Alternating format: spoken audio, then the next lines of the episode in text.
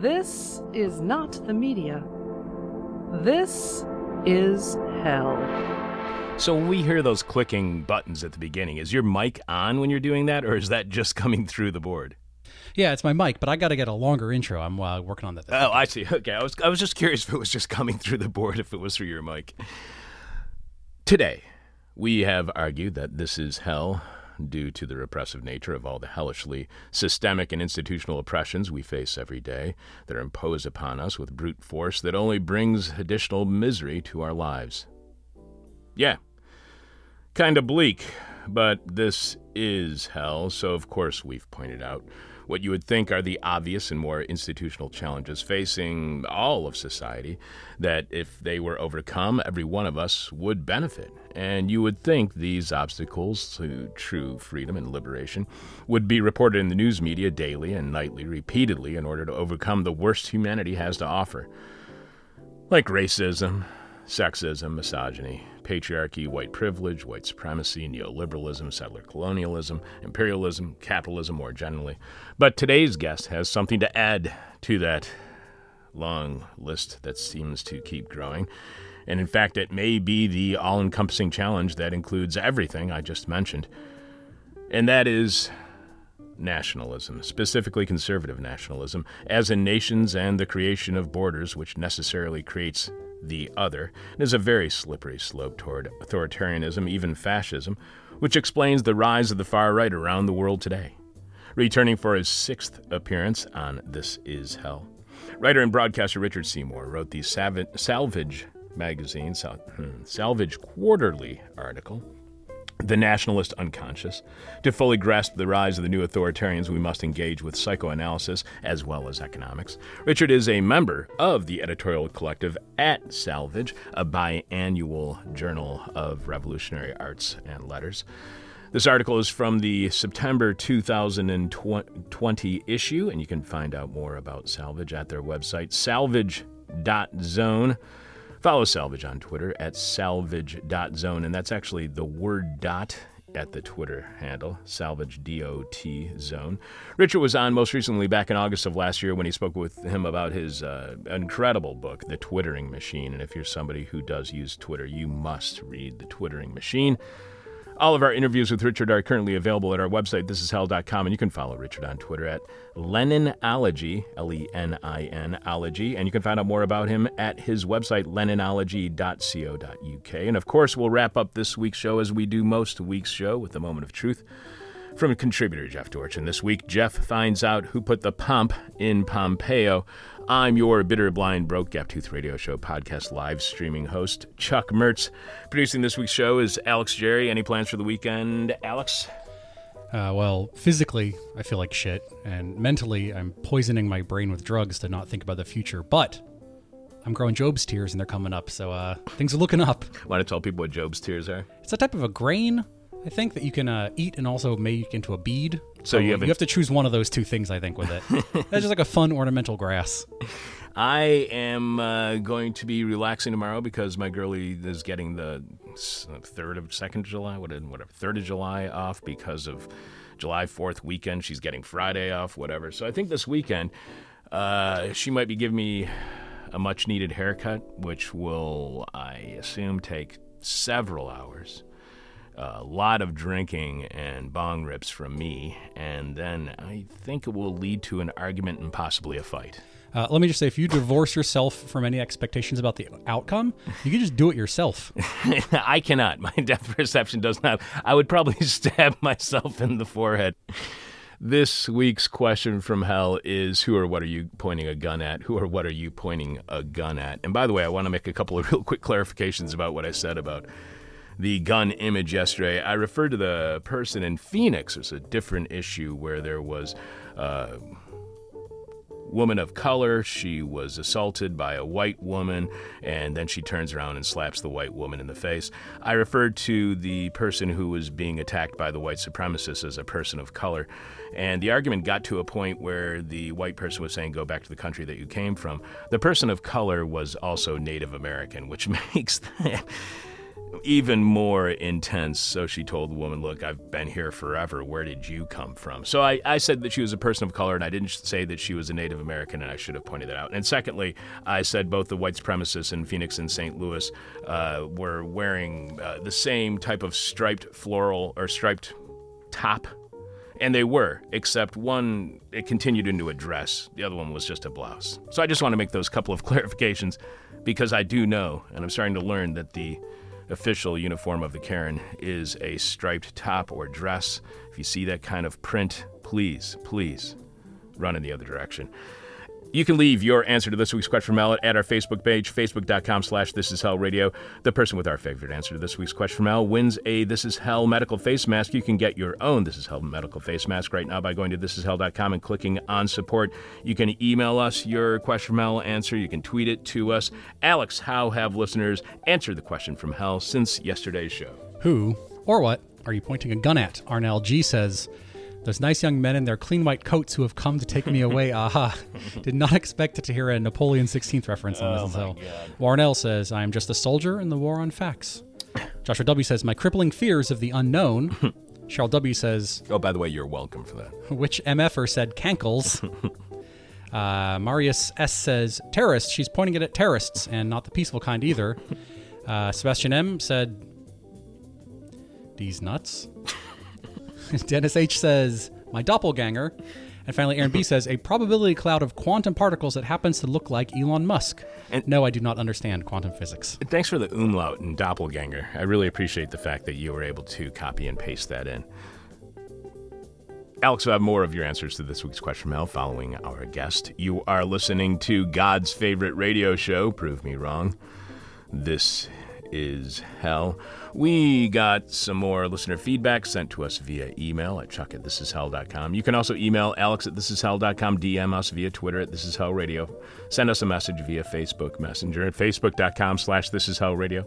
And if we think that our audience will like your question or query or suggestion or comment, we'll share it with them on the air.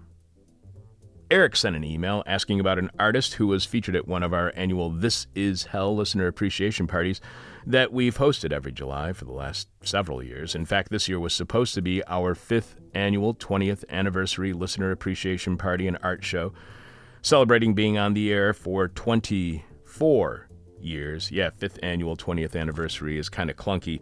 And you would think that would add up to 25 years, but again, the demon number of zero comes into play. So, fifth annual 20th anniversary party is actually our 24th anniversary party. But with COVID 19, we're going to have to cancel this year's anniversary party, which means next year's 25th anniversary party is going to be a blowout. And with me no longer having to do a show on the day of the party, I will actually be able to host without being completely exhausted before the party even starts. Eric writes Hi, Chuck. A few years ago, you spoke about a photographer living in the Denver area who took photos of things like antenna stations and coal mines, framing them in really dark and overbearing angles. Would you happen to know his name? I ordered one of his pictures and I love it. So it bums me out that I can't give him appropriate credit. I know this is a wild shot, so don't feel bad about disappointing me. Eric. Eric, first of all, I would not feel bad about disappointing you. I would feel horrible. The artist Eric is talking about is photographer Ron Pollard of the project We Kill Everything. Rich was, uh, or Ron was one of the featured articles at our This Is Hell art show featuring art by listeners or suggested by listeners of This Is Hell during our third annual 20th anniversary party back in 2018. Ron's project We Kill Everything is a series of images that several time past This Is Hell guest Henry Giroux calls just stunning. So cleanly, formalistically, so as to enhance lyrical portrayal of the daily pathologies that make up American life. Henry sure is one with words, ain't he? Ron's images include a wide landscape of a mountain range with a strip mine gouged into a valley and looming over the mine high up in the mountains, emblazoned on the mountainside is a huge, brightly lit crucifix. There's another image of a landfill as big as a mountain over a suburban neighborhood. One of my favorites of Ron's that he brought to our show all the way from Denver a couple years ago is an image of a pristine, perfectly landscaped golf course in the background, and in the foreground are their, are their neighbors, prisoners in a highly secure detention facility surrounded with tall fences and razor wire. Eric and everybody, you can still see and order Ron's images at his website, wekilleverything.com. And Ron has new work in the series. There's Fox News Fast Food, which is really creepy. Another called Assassin Lunchbox, which is a picture of Yes, an assassin lunchbox on a table in an elementary school. And you are uh, only going to see these kinds of images at wekilleverything.com or at an art show hosted by this is hell. If you want to send us your suggestions for guests, criticism of our show, any comments you would like to send along at all, please send them to chuck at thisishell.com. Message them to us via Twitter at This Is Hell Radio, or message them to us via Facebook at facebook.com slash This Is Hell Radio. Coming up on This Is Hell, racism, patriarchy, misogyny, neoliberalism, maybe the biggest challenge we face is conservative nationalism. We will tell you what's happening on tomorrow's Patreon podcast exclusively for subscribers at patreon.com slash this is hell. We'll have more of your answers to this week's question from hell, which is who or what are you pointing that gun at? Who or what are you pointing that gun at? And we will be announcing our favorite. And the winner of this week's uh, question from hell will get a This Is Hell medical face mask, which are suddenly back in style in places like Texas and Florida. Who knew? Oh, yeah, everybody. During the moment of truth with Jeff Dorchen, Jeff finds out who put the pump in Pompeo. I'm your bitter, blind, broke, gap radio show, live stream, podcast host Chuck Mertz. Producing is Alex Jerry, live from late capitalism, where the only thing that is not privately owned is our own privacy. This is hell. The nation is a relatively new concept, emerging only in the 1600s, which is weird because that seems to be right around the time that a lot of other stuff started emerging, like racism, settler colonialism, imperialism, and all of the wars that came along with racism, settler colonialism, and imperialism. Returning to This Is Hell, this time to help us reconsider and re examine conservative nationalism. Writer and broadcaster Richard Seymour wrote the Salvage quarterly article, The Nationalist Unconscious. Welcome back to This Is Hell, Richard.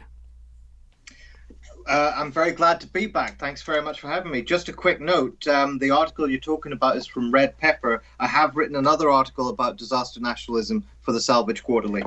Because at the end, at the bottom of the Red Pepper site, it says you can read this article at Salvage. Click here. So I was totally confused about that. So I will give this cre- I will give this credit where credit is due. This was posted at Red Pepper, but Richard is a member of the editorial collective at Salvage, a biannual journal of revolutionary arts and letters. You can find out more about Salvage at their website, salvage.zone, and you can follow Salvage on Twitter at salvage.zone as well. This is Richard's sixth appearance on on This Is Hell. You can hear all of our interviews with Richard at thisishell.com. And we would tell you to support Richard's fantastic work on Patreon. Just search on Richard Seymour.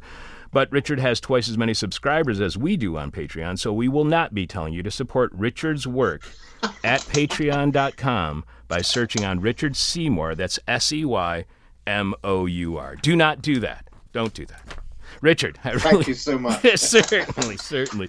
So uh, this article really is fantastic. You write, fantasy is more powerful, more sedu- seductive than simple appeals to well-being. The satisfaction of building the wall, getting them out, choosing us over them, or getting Brexit done matters more than one's diminishing material security. Political economy only gets us so far in understanding how this happens. To fully grasp it, we also need to engage with the psychoanalysis and its exploration of symptoms, fantasy, and the unconscious. And you start your article about this whole thing that was everybody was saying back during the campaigning years of Bill Clinton back in 1992. It's the economy, stupid. We heard Pat Buchanan saying this. We heard this over and over within media analysis. It's the economy, stupid. It's the economy, stupid. What was missed? It, it almost it seems like intentionally. What was missed in that framing of it being the economy, stupid? Well, I mean, that wasn't entirely wrong. I mean, it had a certain basis because the economy was, uh, in relative terms, um, kind of doing well. And it was doing just well enough to keep just enough people on side um, in what was becoming quite a brutal, um, one might say, neoliberal system. Okay, so, um, and at the same time, um, and this is quite an important part of the story, um, in order to cope with some of the dysfunctions um, and antagonisms that arose during that period when you know people sometimes were working four jobs uh, to keep their families alive you know during that time in which um, you know you could get you could get work you could get pay but things could be quite rough um, public services would be cut. Um, there was permanent light austerity, if you like. Um, but, you know, there was just enough money in the economy to keep it all going. Well, one of the ways they dealt with that was by promoting this kind of uh, autocratic securitarian nationalism. And this wasn't coming from the far right, it wasn't coming from conservatives, it was coming from New Labour in Britain, um, from the Socialist Party in France um, and you know from liberals uh, in Canada, and you know the Democrats uh, promoted their version of it in the United States. So. Um, I just want to say that although what we're confronting now is a version of conservative nationalism, uh, it has roots, it has origins in a turn to the right, uh, in official liberalism. And uh, you can particularly trace this back to, for example, September 11th and the way in which a big chunk of the liberal intelligentsia turned to the lunatic Islamophobic right um, in the years following that. Um, and they have uh, many of those same people today are outright conservative nationalists. In the UK context, they would be Brexiteers. So that's the that's the background, I think.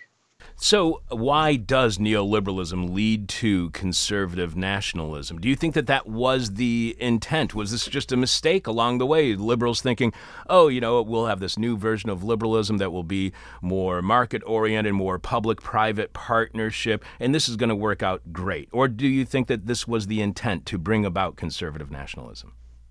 Oh no, I don't think it was any intent at all. I mean, they, they, the people um, uh, behind uh, what you call neoliberalism were, uh, you know, um, firm believers in globalization, in global liberalism, um, in uh, a, a, more fully connected world, but a world connected on the terms that would be supported by the U.S. Treasury, Wall Street, um, and various liberal uh, multilateral institutions, which would promote privatization, um, which would promote a stream, streamlined public sector, which would put pressure on welfare systems, and generally speaking, um, elevate, um, in Marxist terminology, the rate of exploitation of the of labor. Okay, so um, I think that's what they wanted, but at the same time, you know, neoliberalism was never pure. I mean, in no iteration.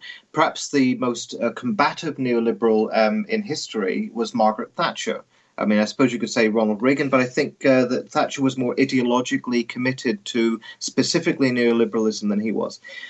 But Thatcher was also a pretty right wing nationalist. And the reason for that uh, was partly that's just because how she felt about the world. She had a pretty petty bourgeois upbringing. She understood the life world, the prejudices of Middle England, um, and she didn't even have to think about it to echo those prejudices. So that's one part of it. But another part of it is that um, in order to build a political coalition um, whereby you can uh, unite really very different groups of people who expect different things out of life and want different things out of you as a politician, you have to offer something that stitches those uh, coalitions together. Um, and nationalism happened to be one way of doing that. Um, you know, so for Thatcher, the idea was uh, we're going to save Britain from uh, national decline. We're going to save Britain from military decline. You know, going to war of the Falklands. Uh, we're going to save Britain from the enemy within by beating the IRA and beating the unions. Uh, all of this stuff was consubstantial with, or at least coextensive with, this sort of neoliberal drift.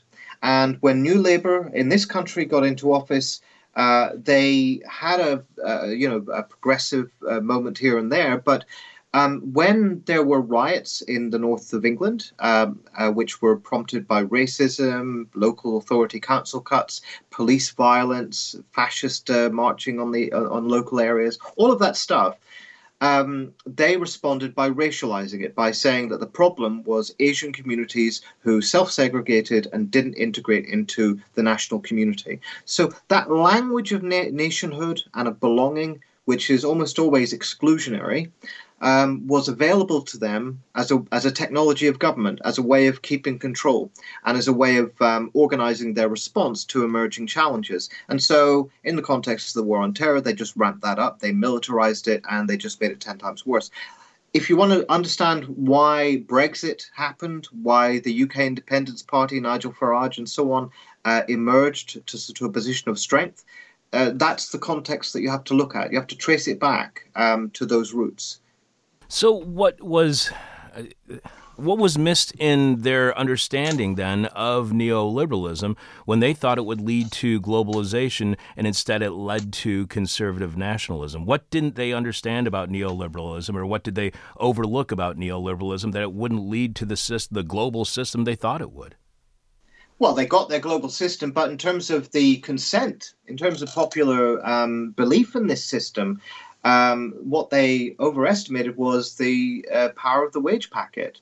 I mean, apart from anything else, we had the 2008 credit crunch. Okay, so already that's beginning to erode consent. It's creating a crisis of authority. It's creating a crisis of legitimacy. The public institutions are already widely distrusted. So you've got this crisis.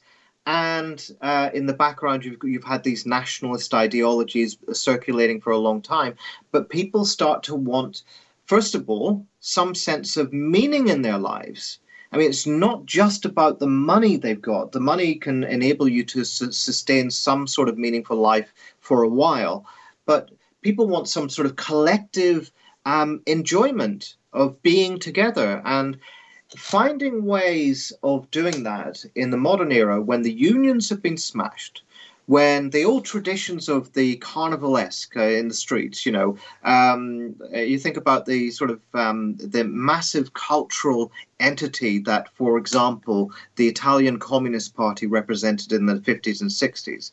Um, you know, like uh, that, that was a way of creating meaning. Thinking about the cultures of cooperativism and grassroots laborism in the uh, in the United Kingdom um, prior to neoliberal era that created a fabric of meaning. It, it, had its dark sides, of course, but the point was that people had ways of being together and of enjoying one another and um, of, um, of, of, a kind of shared identity and love um, that neoliberalism really doesn't make space for. It doesn't have the space for that. And hence, the only sort of collective um, uh, sort of frenzies that we're allowed um, are tend to be sort of nationalist spectacles like the Olympics, like the World Cup, or some sort of football game, or uh, like the in in this country we have like royal weddings and jubilees and things like that.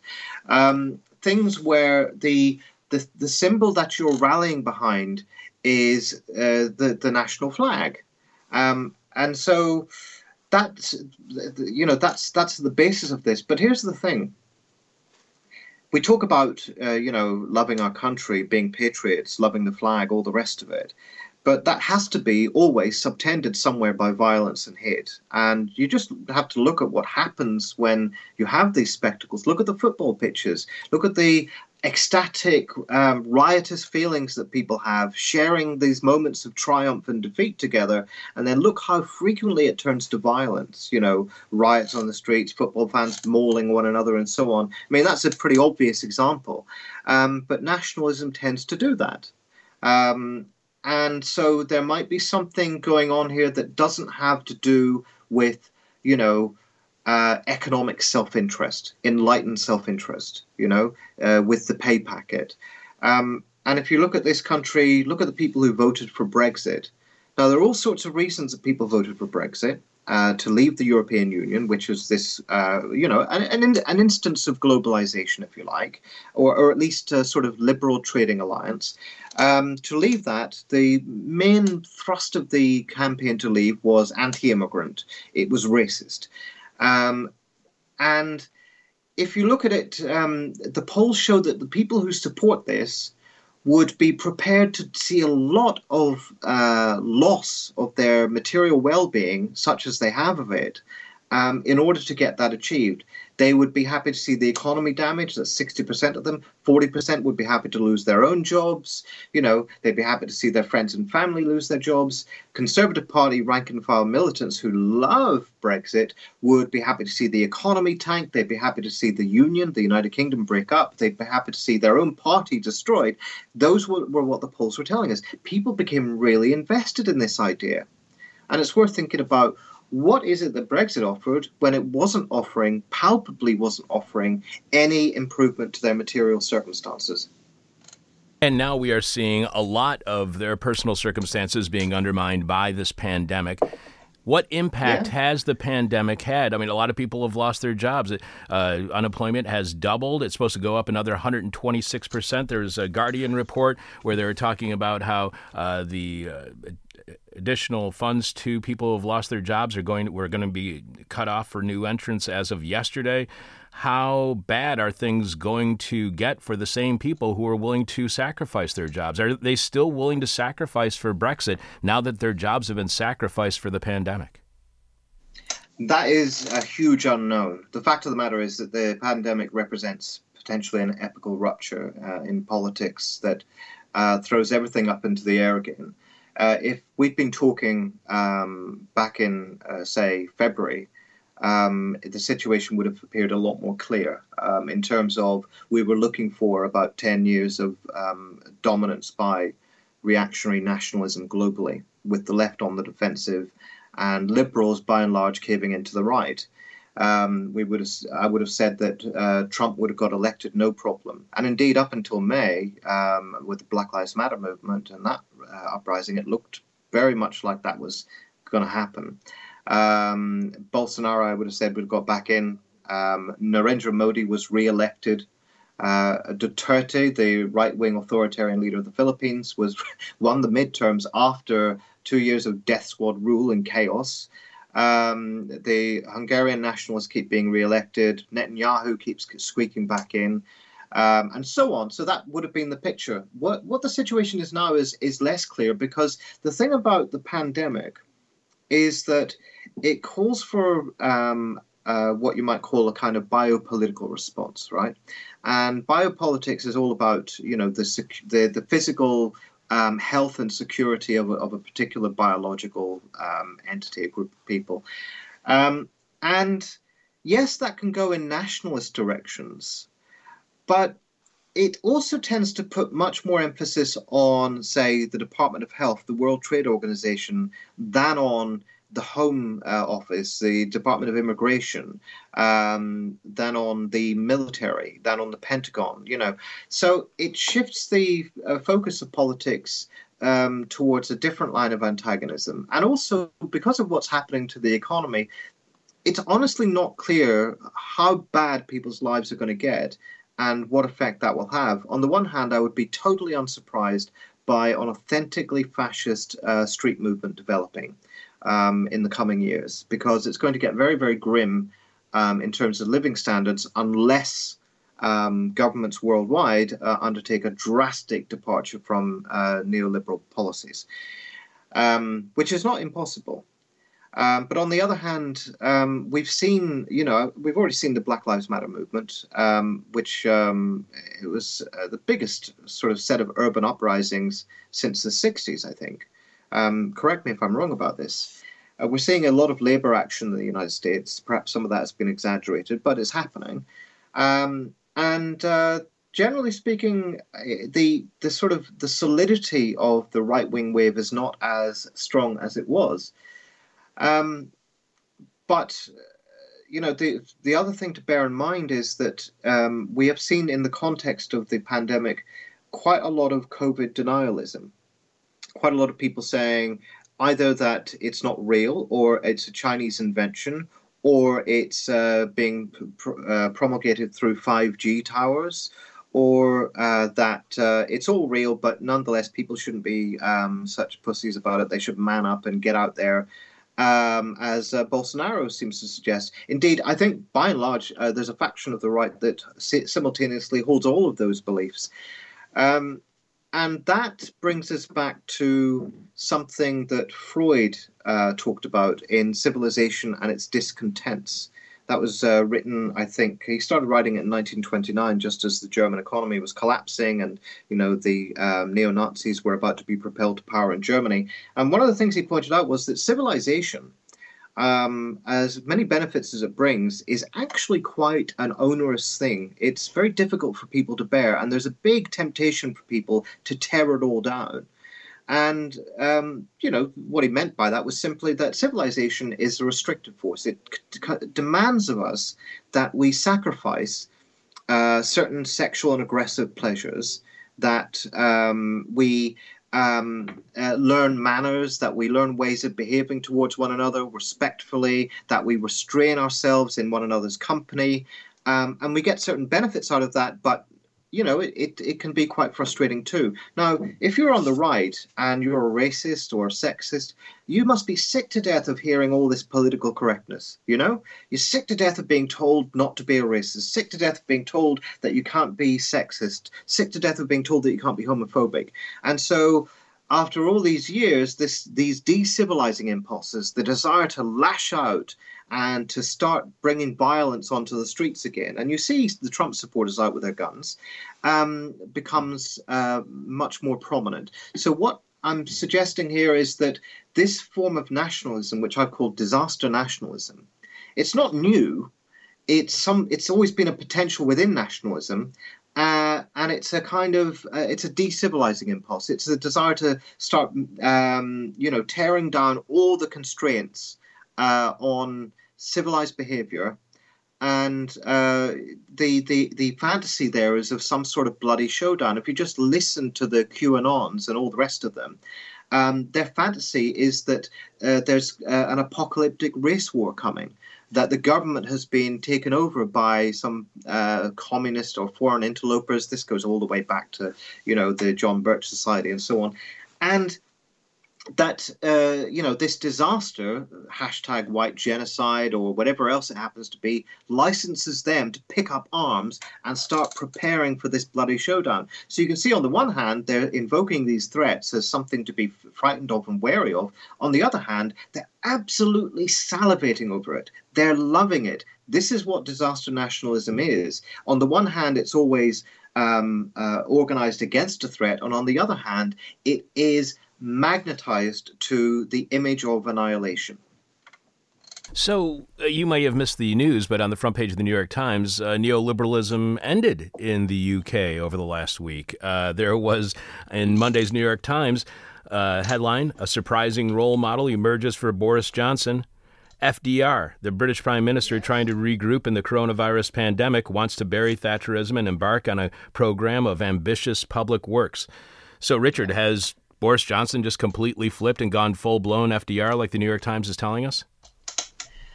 Uh, it's not entirely wrong, but it's not quite like that. Um, I had the... that feeling that was the case for some reason. Well, I mean, to be fair, he has framed his uh, ambitions entirely within this FDR framework. I mean, he knows what he's doing. He's uh, appropriating the left's language. He's been doing it uh, since he took the conservative leadership. Um, don't forget that they ran for office although they talked a lot about get Brexit done, get Brexit done, a lot of one of their subtexts was they were going to spend a lot of money. They were going to borrow money and they were going to invest in the economy. Now, they weren't going to do any of this lefty stuff like, you know, looking after uh, poor people, uh, spending more money on um, uh, the Green New Deal or any of that stuff. What they were interested in was, you know, building to get capitalism booming again um, and they could, you know, they could spend that money. They could go up to like rundown constituencies in the north, for example, where they uh, were hoping to win on a Brexit vote, and say, look. We're going to spend money on road building. We're going to spend money on building railways here. You're going to see jobs in this town that you haven't seen for a long time. Now, that's a hell of an offer. And that's not quite neoliberalism. So the break has been uh, on the cards for some time. Um, and it's just been a question of how sharp the break will be. It's never pure because don't forget, it's still the Conservative Party. It's still the party of Thatcher. It's still the party that was made by Thatcherism. But they've understood that, first of all, uh, they, they understood that to, um, you know, uh, make the British economy work after Brexit, when Britain's just lost its major export market, is going to require a lot of intervention. There's no doubt about that. Um, and second of all, now that we've had the pandemic and it's uh, cut growth by 25%, and uh, you know there's a lot of hidden unemployment in the UK because of the furlough system at the moment, um, they've seen that how's the economy going to rebound? It's going to rebound with extensive state intervention. So I think it's possible entirely for the neoliberal era to be uh, winding down and for something new um, and a different kind of uh, political reaction to be emerging with a kind of, if you like, um, a corporatist, competitive state um, uh, flying the flag, bashing immigrants, uh, building stronger border walls, but at the same time investing heavily in uh, the industrial infrastructure. Um, you could see that kind of thing emerging. It has been uh, out of fashion for uh, many, many decades now, but that's entirely possible. And don't forget, um, you know, first of all, not only is this not the last wave of, I mean, I, I shouldn't say this to an American because you guys haven't even got uh, got past your first wave yet, uh, unfortunately, because of Mr. Trump. But um, we're going to see more waves of this uh, pandemic. But also, we're going to see more pandemics. That's absolutely clear. Every scientific authority on this is clear that the way the world economy works at the moment is going to bring us more pandemics. Well, it seems to me that the uh, neoliberalism is not going to come up with the answers to that. So, right wing nationalism may be our big enemy in the future, and it's a much it, it's potentially a much more sophisticated enemy than we give it credit for. We often like to write it off as vulgar and obvious and demagogic. Um, but if that was just the case, we wouldn't be getting hammered by it as we have been. You write that anyone who went around claiming to be invulnerable, eternal, morally infallible, strong, and triumphant would be considered dangerously deluded. Yet such claims are extremely common in the rhetoric of nationalism, especially imperial nationalism. So, are nations dangerously deluded? Are we all complicit in the dangerous delusion of nationalism? I, I, I guess my bigger question is why do we allow ourselves to be deluded when it comes to nations, but we don't allow that kind of delusion to ourselves uh, individually? I mean, I would think that we would apply the same standard to both. Um, well, that's a good question, and I think it's a question that can only be answered historically and empirically in a way because uh, the question is uh, why is it that we're allowed to think of nations in terms of these uh, mythical, um, godlike qualities? Um, it seems to me that there's a transference, um, not in the psychoanalytic sense, but a transference from religious uh, practices um, and feudal forms of rule. Um, such that you know, like you, mentioned uh, in your introduction, that settler colonialism, um, racism, uh, empire, um, and you know you might have also added capitalism emerged roughly around the same period um, as a as a globalizing phenomenon. Um, and it seems to me that um, the question of how the Holy Roman Empire, for example, or before that, you know, just the power of Rome um, and the power of Christendom, uh, transmuted into the sort of uh, rule of nation states and to a globalized system of nation states. Um, and uh, you know, I don't want to go into uh, too much detail about this, but there are, there are two ways of thinking about this um, that uh, I find quite convincing. One of them is um, uh, the point of view of um, uh, Perry Anderson's brother. I forget his name. I can't remember his uh, name. Uh, I'm going to sound ridiculous. S- sorry. That's okay. I'm I'm I'm, I'm, struggling with it too. We've talked to Perry a couple times okay. on the show. Anyway, uh, he's he's written. Um, he, he, wrote uh, the um, uh, Imagined Communities. Uh, Benedict Anderson. That's his name. Um, and you know, essentially, he explains nationalism in terms of the emergence of print culture, in which you know, g- growing literate groups of people could um, share a literate culture and share a conversation, and from that nucleus would emerge something like a national culture. Um, and so you can see that uh, you know there there's a sort of material basis for this in what he called print capitalism. You know, the first mass-produced commodity was the book. Um, from that point of view, the other side of it, though, I think, um, and this is, uh, uh, uh, you know, the work of Anthony W. Marx, uh, who talks about um, the necessarily exclusionary or- origins of nationalism. And nations always have the tendency to, um, or nationalisms always have the tendency to emerge where they do. Uh, in response to um, what is perceived as a, an apocalyptic threat. In other words, a threat to social order, a threat to um, uh, the existing hierarchy. And what nationalism offers, in a way, is to displace the antagonism. Whatever fight is going on within um, is pushed outside.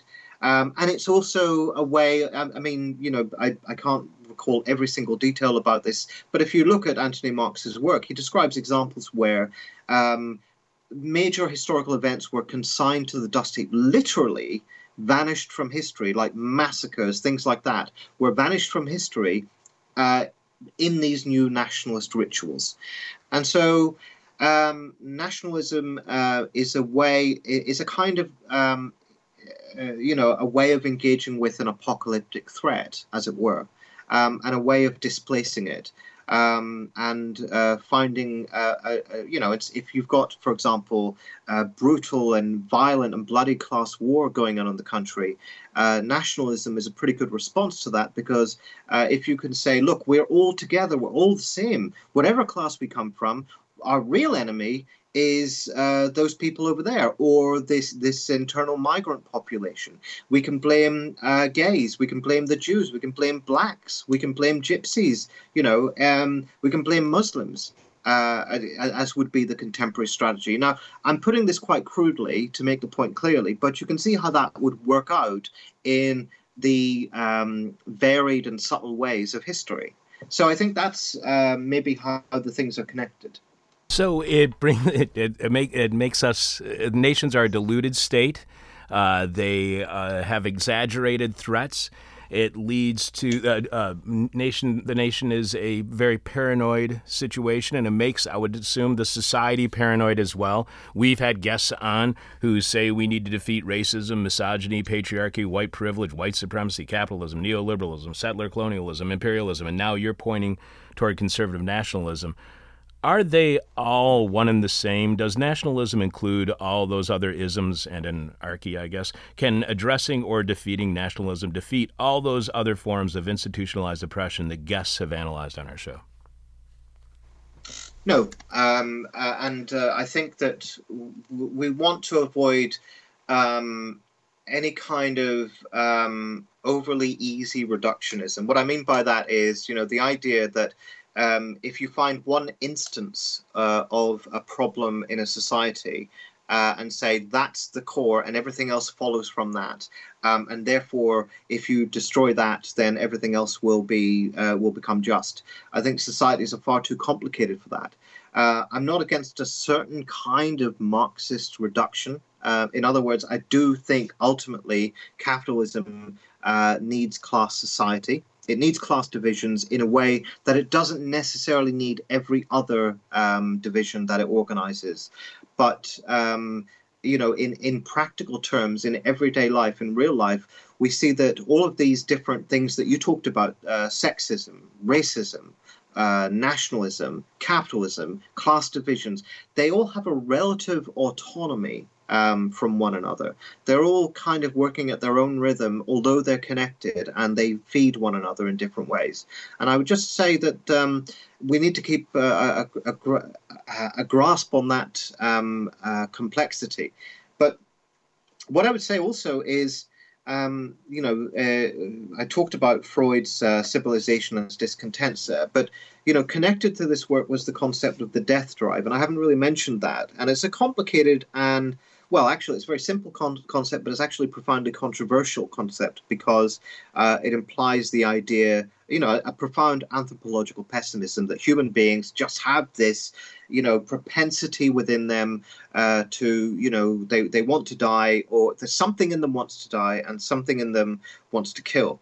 Um, and you know whether or not i mean that's just unprovable we can't possibly know that but what we can say is that an observable aspect of human behavior is that you know quite a lot of human behavior um, is not explicable in terms of uh, rational self-seeking. You know, the, the stuff that we've inherited from classical political economy, um, and it's not also not explicable in terms of class self-interest. Uh, you know, I, I would like people to organize along class lines and organises uh, trade unions and as class parties. I would like to organize people as socialists if possible.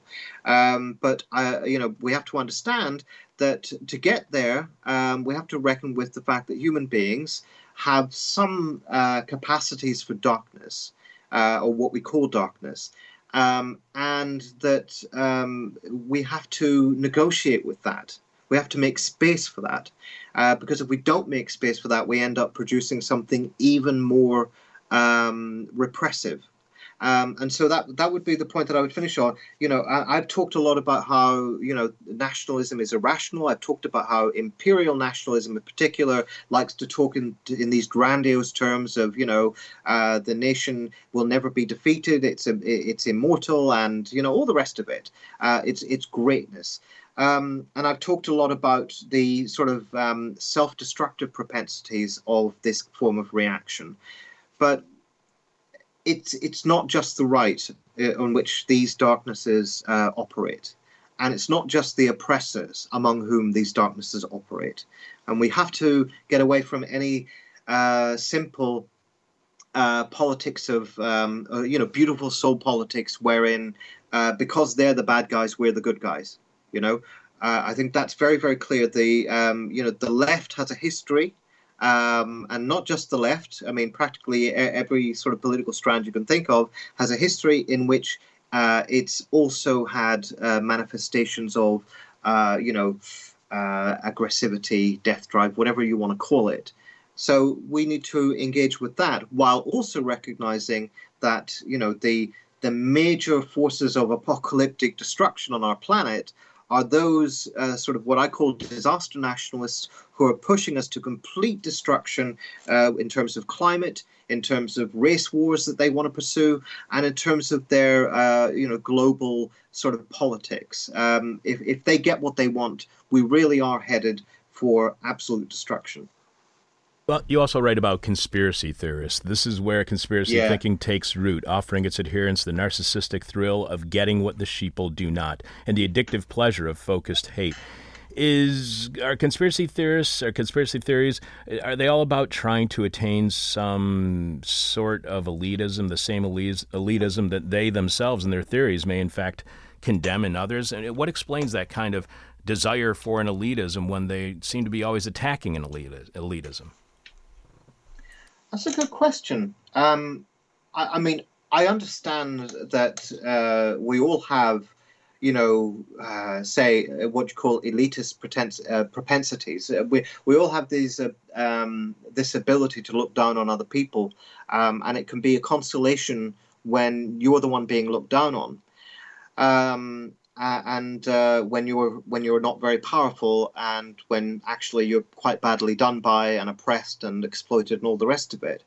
Um, but quite often, what's going on here with these conspiracy theories, um, Adorno made this point.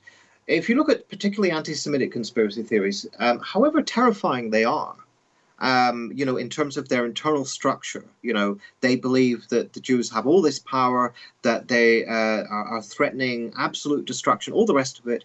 However frightening they are, at least the world makes sense. At least it orients you. At least now you can say, I know where I stand in this world, and even if I have to go down fighting, I, I know where I'm supposed to be.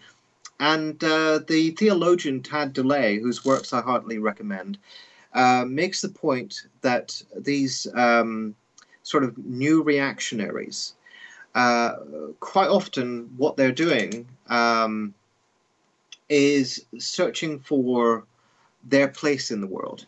In other words, they pose as rebels uh, in, in psychoanalytic terms, they pose as perverts, but they're actually neurotics. They really want to be told where their place is. They want to get back to some sort of structure where they knew where they stood. And, you know, the MRA stuff is very telling on this point. You know, MRA conspiracy theory holds that um, the, the sexual world is dominated by the Chads and the Stacys and the Tyrones and all of this stuff. Um, and essentially, uh, that uh, they are being somehow deprived of sexual enjoyment in life because of some bizarre evolutionary story that they've told themselves. And so they end up um, engaging uh, in these um, sort of brutal terrorist attacks uh, because they say that feminism has uh, caused them to be cut in this particular scenario. Um, but if you if you look at it, um, if they don't know what it is to be manly, in this day and age, if they don't know what it is to be uh, an adult male, um, uh, uh, and and if you know the old protocols of masculinity are under attack because they're perceived as being linked to patri- patriarchy, because they're uh, perceived as sexist, misogynist, and so on. Well, what is what does it mean to be a man anymore? And that's their dilemma and, and not just their dilemma. To be fair, um, I think there's a whole there's whole generations of us that uh, are, are in that sort of situation. They just happen to have resolved that by going to this right wing conspiracy theory. So conspiracy theory has the consolation that uh, it uh, alleviates an anxiety, um, and then of course, as you say, because you have access to this uh, hidden knowledge um, and because you get something that uh, you you can't believe that other people don't, um, then yeah, you get to feel a little bit uh, of um, a narcissistic buzz because everything suddenly makes sense. But you know what? I've talked to a lot of depressed people, and I've been through depression myself, of course. And this feeling of getting something that other people don't is actually very similar to a feeling of depression when you're really experiencing the darkness, the world presents itself to you in a way that is very difficult to explain outside of this uh, state of depression. Uh, it ex- uh, uh you experience it as utterly pointless, and you think, "How could I not have understood this before? And how do other people not get it? How are they so stupid? How do they believe in this myth, this lie, this illusion? And I think that this depression has a lot to do with these conspiracy theories. I think it's telling that all of these lone wolves who go out massacring, almost all of them to a man, and they almost are all are men, I think. Um, they want to they want to die. They want to kill themselves. They either try and uh, they either try and shoot themselves after committing their massacres, or they try and get the cops to kill them, or they plead to be killed. These are people who um, uh, you know, we've seen this going on in our society for a long time. There's a lot of depression. Um, there's a lot of melancholia circulating. Um, there's a lot of thwarted mourning, I think, um, over various losses. And some people understand that thwarted mourning in terms of their racial position. Some people understand it in terms of, uh, you know, lost dominance of masculinity. Um, some people don't understand it at all and they just drink themselves or they self medicate, they take uh, opiates or whatever. But if you think about all of the problems that uh, afflict American society today and British society and elsewhere, look at the rates of depression, look at the rates of suicide, look at the rates of opiate abuse, um, and look at the not just the lone wolves, but um, the the mass shooters who go out for no apparent reason um, and shoot up a school or you know a bunch of tourists all of these things i think i think in some way basically are connected. And the conspiracism comes in uh, as a way of making sense of that condition particularly when all the dominant institutions the newspapers the politicians the parties the corporations the scientists they can't be trusted anymore. They've all been found lying one way or another how can you trust them? Uh, you know, and if, if you're African American, you know, we, we, we make fun of uh, people who are anti vaxxers, but if you're African American, um, you might remember the Tuskegee experiment. Um, and the fact that, you know, uh, you, you, black people were literally used for a medical experiment and al- allowed to die. Um, so there, there's a real basis for these conspiracy theories. Often they're operating on something that's real, some real tr- sort of traumatic kernel, if you want to call it that. Um, and they just give it this uh, expression that happens to be very, very right wing um, uh, and actually uh, catastrophically right wing, uh, I might say. Um, so, yes, it's uh, elitism in as much as uh, sometimes it's about the, the conspiracy theory is about propping up a hierarchy, defending a hierarchy that's under threat. But I think more importantly, it's a kind of psychic defense against a world that has stopped making sense for so many people. um, and against um, a, a, society that um, uh, people are finding difficulty relating to as a society any longer. And uh, I got one, one, last question for you, Richard. But I just want to point out to everybody that because it's something that's come up on our show is that uh, Richard talks about the idea of we're all in this together and how that is very much a catchphrase or an idea that or undermines uh, reinforces conservative nationalism, and I found that really fascinating. And I also wanted to mention that uh, you talk about the world of the concentration camp, which is where we might be headed to, and that is a very frightening thought.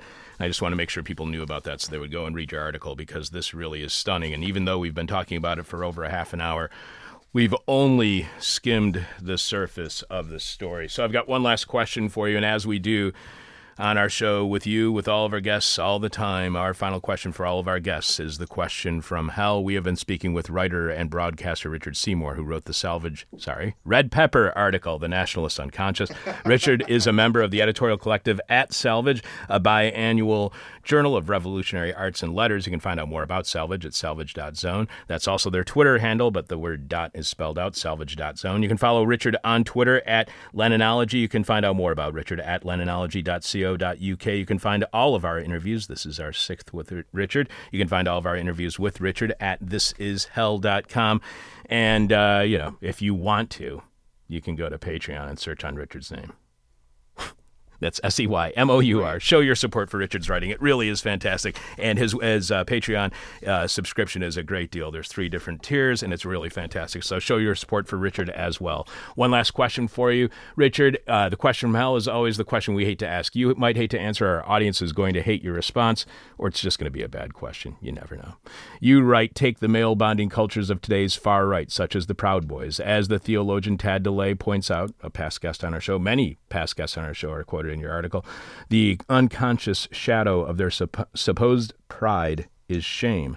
The Proud Boys are supposedly rebels, but they yearn to know their place. They almost sound like radical conformists to, to me. The Proud Boys are supposedly sexually confident, but fear their own sexuality, warning supporters against masturbation. They fear their screw ups, but they find belonging together in violence. And like conspiracism, violence is addictive and has a propensity to escalate. It to me, Richard, it sounds like a, a lot of pent up sexuality. Would the Proud Boys just go away if they simply learned the joy of masturbating, or is it more than that, Richard? Well, I don't think they would go away. Um, I think that uh, they're split on the question of masturbation. Um, and don't forget that there's quite a lot of um, sort of uh, porn swaggering uh, part of the alt right, um, you know, which is um, linked to a kind of machismo and bravado. Um, I don't buy into the idea entirely that um, uh, this sort of this new form of reaction is based on sexual repression, which is the old kind of uh, uh, William uh, Reich, uh, Reichian kind of theory. Um, I think if you uh, look at the history of this, look at the history of the Third Reich, for example um, uh, Foucault makes this point that actually, you know, um, they really encouraged people to engage in their sexuality, albeit in a very limited framework. But uh, they were not like the church. They didn't want to prevent people from uh, having sex. They encouraged adolescents, teenagers to have sex. Um, they encouraged their soldiers to have sex, uh, which probably meant encouraging them to rape people when they were out on the front line. Um, they encouraged extramarital affairs.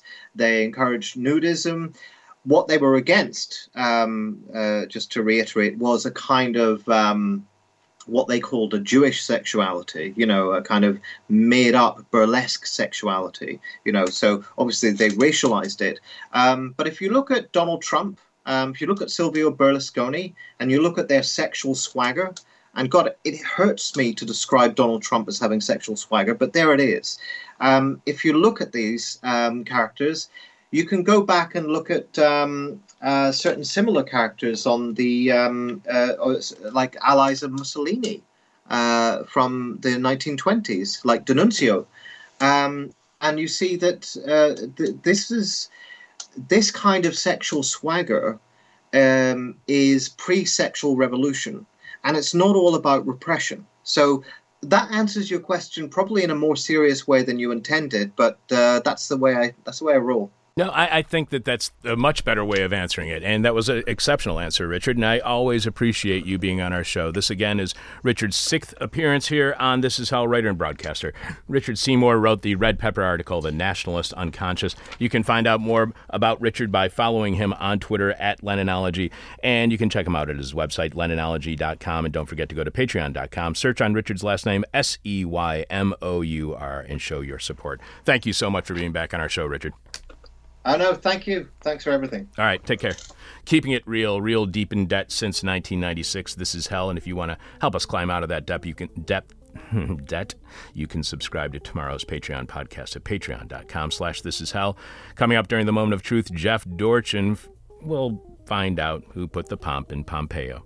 I'm your bitter, blind, broke, gap tooth radio show podcast live streaming host, Chuck Mertz. Producing this week's show is Alex Jerry. This week's question from Hell is Who are you pointing a gun at? Who or what are you pointing a gun at? The person with our favorite answer to this week's question a This Is Hell medical face mask. You can leave your answer to the question from Hell at our Facebook page. You can tweet it to us.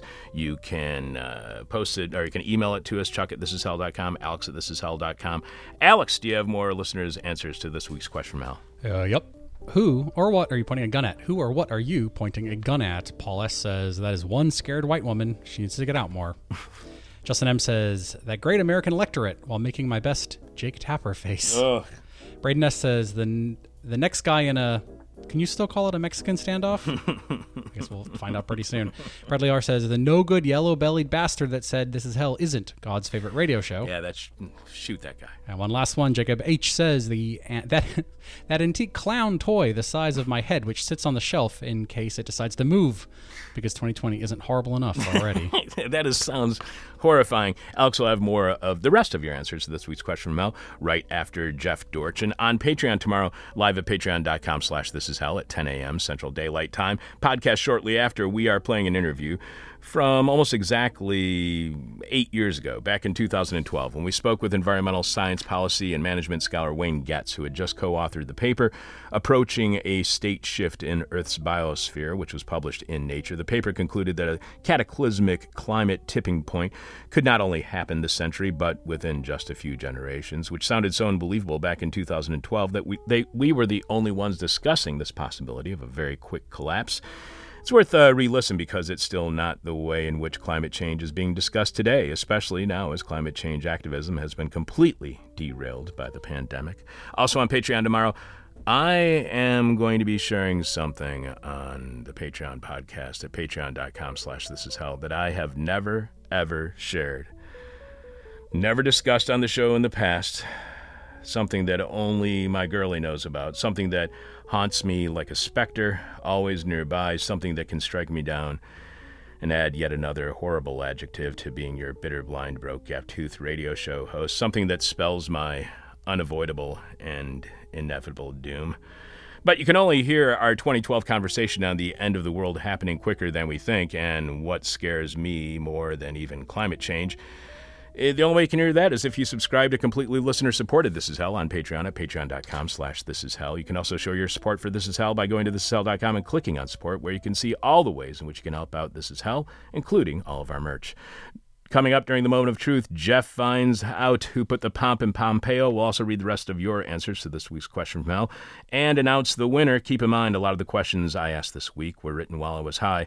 This is Hell. I know you. FFA on the line. Two, you know what to do. One more time. The moment of truth, the moment of truth, the moment of truth, the moment of truth, the moment of truth, the moment of truth, the moment of truth, the moment of truth, the moment of truth, the moment of truth, the moment of truth.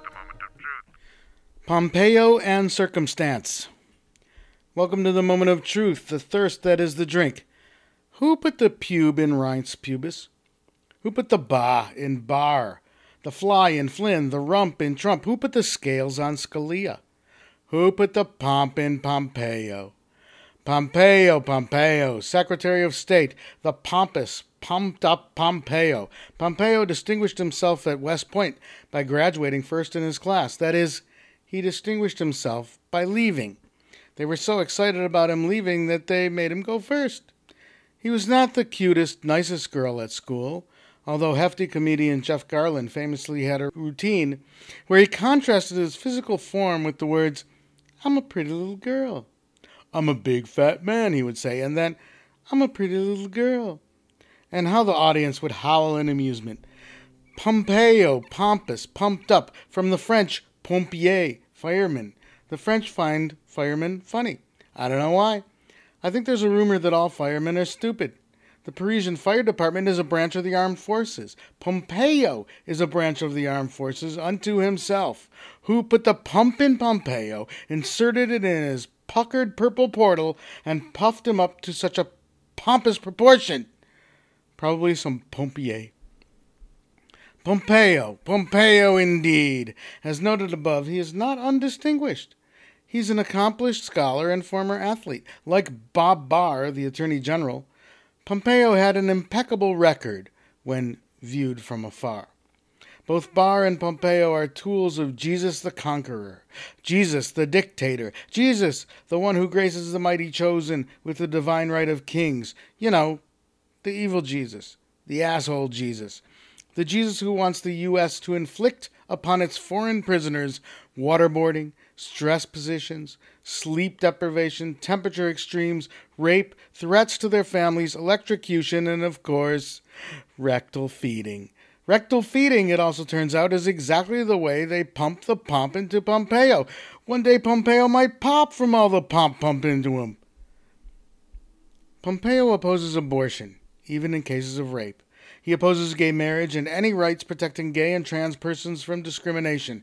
He, of course, opposes the closing of the prison at Guantanamo because it's such an idyllic paradise for rectal feedings. Just imagine him sitting on the veranda overlooking the bay, enjoying a rectal feeding as the sun sinks below the horizon. When it came out that Trump had tried to extort President Zelensky of Ukraine to publicly state he was investigating Joe Biden, Pompeo said he knew nothing about it. He hadn't yet read the transcript. Turned out he didn't have to. He was on the goddamn call. He heard it firsthand. He lied. Last year at about this time, Pompeo impaneled a commission to revise the State Department's human rights focus to concentrate on freedom of religion. Their report is due out early this month. While Dump has been busy packing the courts with anti abortion, anti queer, anti poor, and anti woman judges, Pompeo wants U.S. foreign policy to mirror domestic policy and support regimes who like to persecute those same populations and activities because he says that's what Jesus wants. It might seem a coincidence that Jesus wants the same things a homophobic, transphobic, misogynistic bigot does but it's no coincidence. The Jesus Pompeo knows so much about is an invention from his own arrogant skull, from the minds of the clandestine Christian crusaders who believe their success and power are divinely ordained necessities to eventually bring about a global theocratic dictatorship, a dictatorship for Jesus. Meanwhile, Attorney General Bob Barr just announced he's convening his own task force to redefine political enemies so he can start rounding up Black Lives Matter and other anti fascist activists. Yes, he also mentioned the Boogaloo Boys, but the anti fascist groups are corralled under a much broader umbrella. He wants to return U.S. law enforcement powers to those it had under the Espionage and Sedition Acts of a hundred years ago. All this as the presidential election creeps ever closer with Dump's numbers sagging like his neck flab due to the deaths he's allowed from COVID 19 and now those of U.S. soldiers Russia's been paying the Taliban to kill. Now would seem an auspicious time to gin up the base with a fresh commitment to hating everything they hate.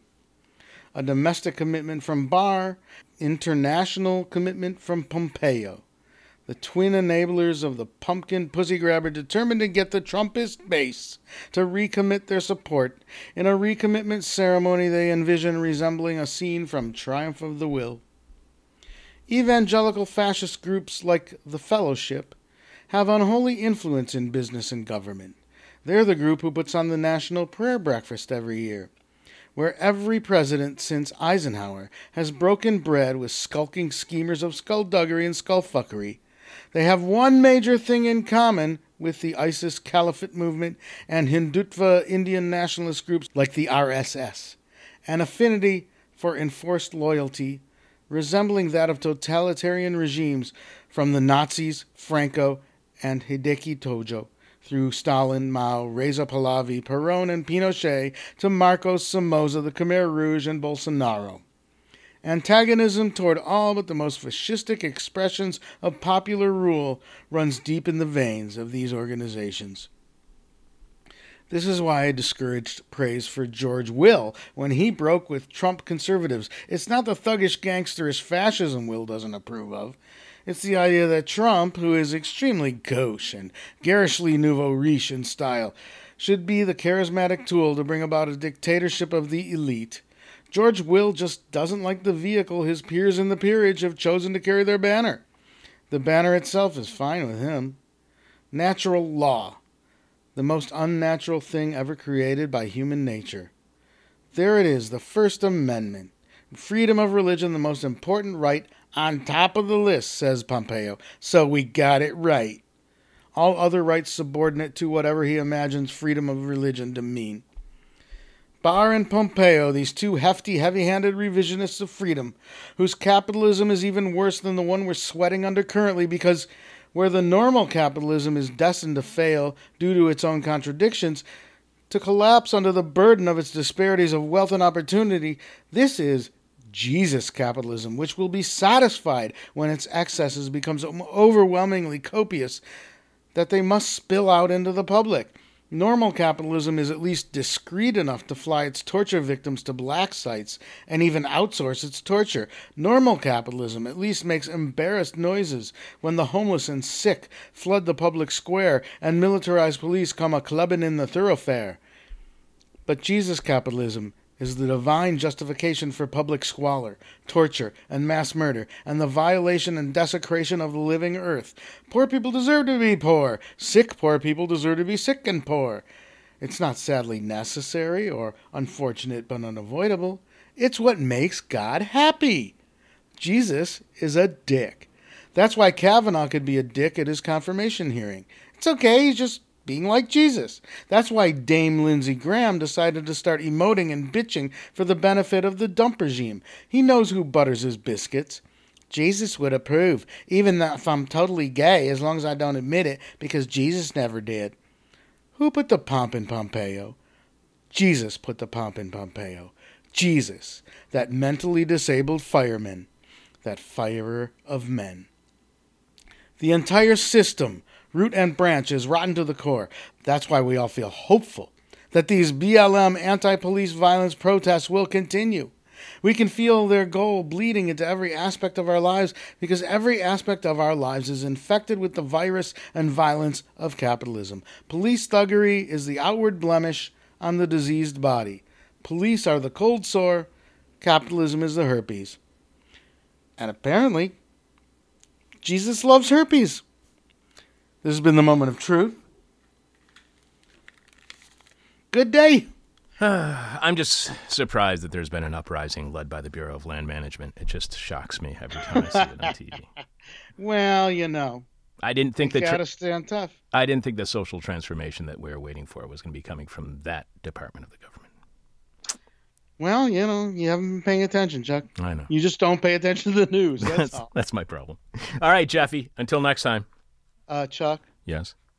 we know that you've invented uh, beer that comes in a can with a twist off cap. Yeah. Uh, what else are you inventing? I just want to know. I just want to know. One day we're going to find out. Uh, uh, uh, a psychosis. I'm working on a psychosis right now, uh, Jeff, and so when I'm finished with my invention, I will uh, share it with you. Please do. Thank you. Live from land stolen from the Potawatomi people. This is Hell. I'm your bitter, blind, broke, gap-toothed radio show podcast live streaming host Chuck Mertz. Producing is Alex Jerry. This week's question from Hell is who or what are you pointing a gun at? The person with our favorite answer wins a This Is Hell medical face mask, which you can find right now by going to thisishell.com and clicking on support.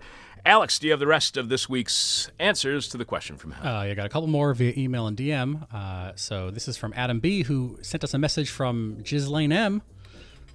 Lane, Yil- the Epstein lady. Okay. I can't remember how to spell her name Yeah, out. I- I- but she says, "Not at myself. Do not let anyone tell you otherwise." Rick M says, "Those who have it coming." Neil R says, So who or what are you pointing a gun at? Neil R says, Snape just finished Half Blood Prince. Really? I've never seen any of those Star Wars movies, so I don't know. uh, Jeff D says, The demon on my butt, who speaks to me in profanity like a sailor, tries to knock me down and put me on a hell ride. It's a 22 because I don't actually, because I don't want to accidentally blow my butt off. Finally, 70 Alephomanist via Twitter says, Myself, in order to leave this hell for whatever happens after this hell. My answer to this week's question from hell who or what are you pointing a gun at?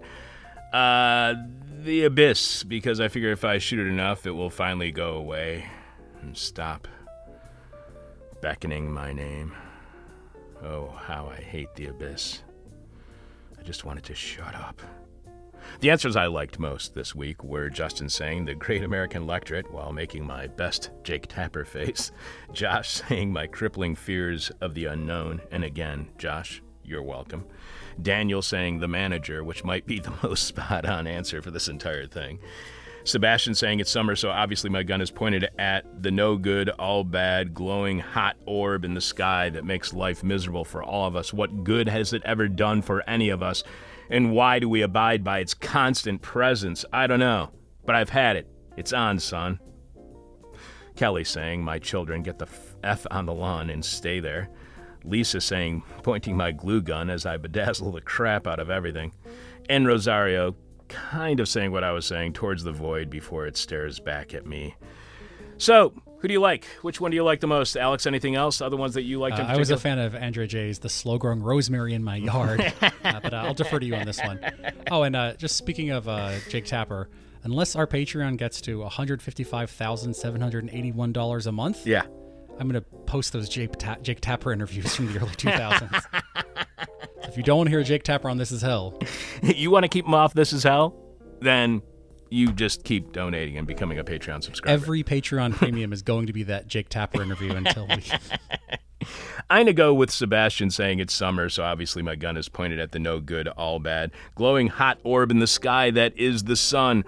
I am with you, Sebastian. So Sebastian is the winner of this week's question from Hell. You have won a This Is Hell medical face mask. So all you have to do, Sebastian, is just send us your mailing address via Facebook Messenger. If you would like a This Is Hell face mask and did not win today, all you have to do is go to thisishell.com and click on support where you can see our entire store of stuff.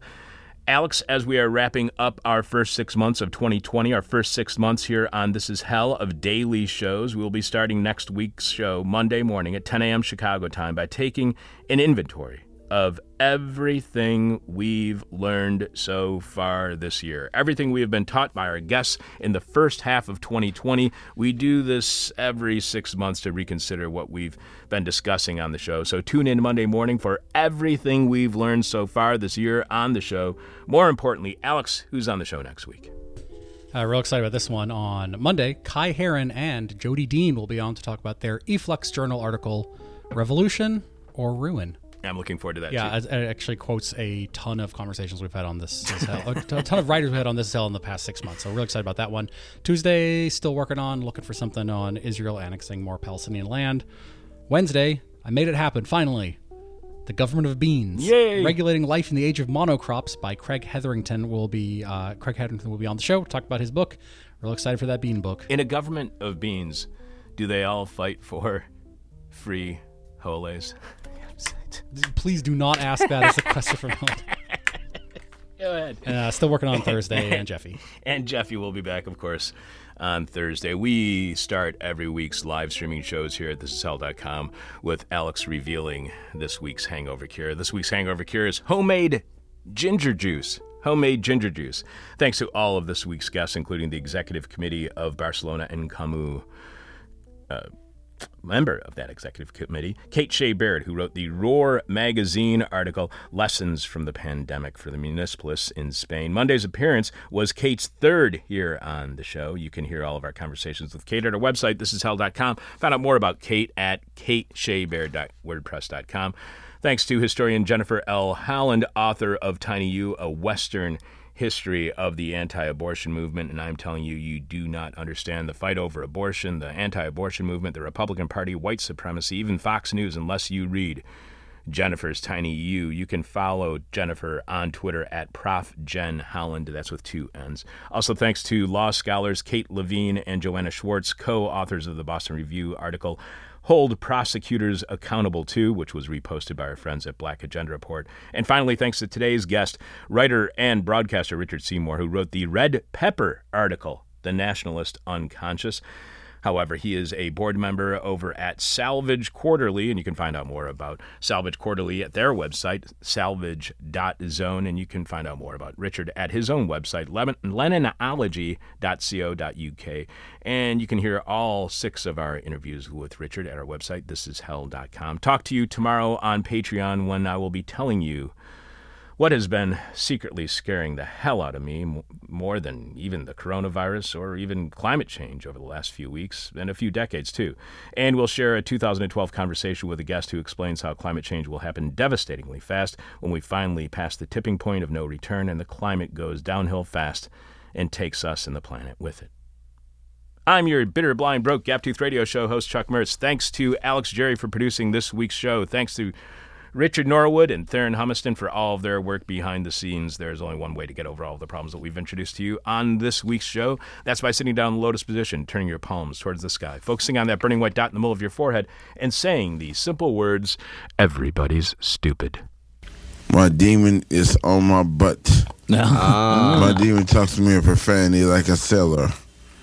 And my demon tries to knock me down. And my demon tries to put me on a hell ride.